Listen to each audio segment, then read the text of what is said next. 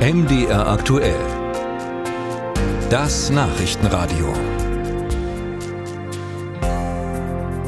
Der Hund ist, so hört man oft, der liebste Freund des Menschen.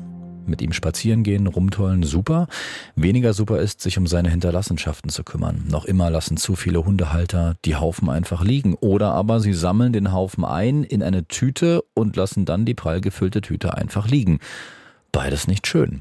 Der Journalist Jérôme Dirks aus den Niederlanden, gerade bei uns zu Besuch, war auf Bürgersteigen und in Parks in Leipzig unterwegs. Man staunt immer wieder. Seit mehr als fünf Jahren sind Hundebesitzer dazu verpflichtet, Hundekot einzusammeln. Also den Kot in die Tüte zu stecken und die Tüte in die Mülleimer zu werfen. Dennoch stößt man weiterhin auf Kot auf der Straße. Manchmal auch wird der Kot in eine Tüte gesteckt, aber die volle Tüte weggeworfen auf die Wiese. Dieser Mann sieht es täglich. Da habe ich gar kein Verständnis für, weil es gehört sich einfach nicht, weil dann gibt es wieder Leute, die treten vielleicht drauf und dann haben sie es einfach an den Füßen. Ich meine, es gibt auch Kinder, die spielen und dann sehen die so eine Tüte und dann heben die das auf mit Fäkalien. Das ist irgendwie nicht so hygienisch. Es kommt immer häufiger vor, sagt diese Frau. Seit der Pandemie ist die Zahl der Haustiere dramatisch gestiegen. Also ich denke, es gibt einfach mehr Hunde. Also gibt es auch mehr Masse. Das stimmt, sagt die Stadt Leipzig. Die Anzahl der zu versteuernde Hunde seit 2017 hat von mehr als 20.000 Hunde auf fast 25.000 Hunden angestiegen. Aber nicht die Anzahl der Hunde bereitet Sorgen, sondern das Fehlverhalten der Hundeführenden, betont die Stadt. Dieser Mitarbeiter, der Reinigungsdienst, sieht es täglich. Also ein Großteil, gerade wenn wir auf den Plan treten, entsorgen die in den Mülleimern. Aber viele gibt es natürlich auch immer schwarze Schafe nehmen das auf in die Tüte und schmeißen die Tüte samt Kot in die Hecke. Da ist es natürlich logischer,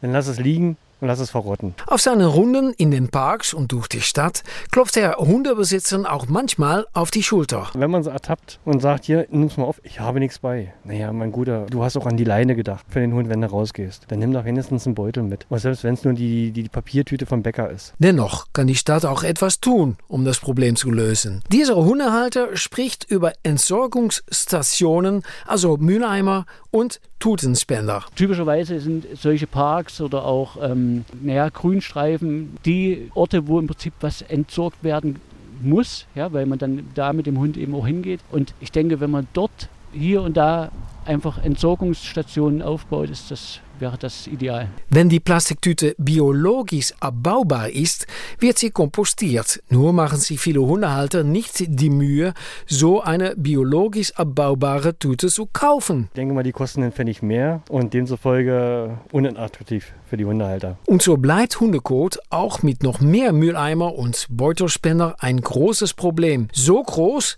dass in der Leipziger Politik bereits die Idee lebt, Hundekot durch DNA-Tests mit dem Besitzer in Verbindung zu bringen. Der Mitarbeiter der Reinigungsdienst. Wäre eine Idee, ne? Von jedem Hund, der gechippt wird, der eine Marke bekommt, da eine Probe zu nehmen, da die DNA in irgendeiner Bank. Und, aber wer soll das pflegen? Wer nimmt hier die Probe und, und wer bückt sich andauernd? Wer spielt in Klammern gesetzt mit der Scheiße? Eigentlich ist das jetzt schon ein Problem, sagt die Stadt. Bei Kontrollen zur Beräumung des Hundekotes durch den Außendienst gestaltet sich die Ermittlung von Verantwortlichen auf frischer Tat aufgrund der geringen Tatzeit von nur weniger Sekunden schwierig.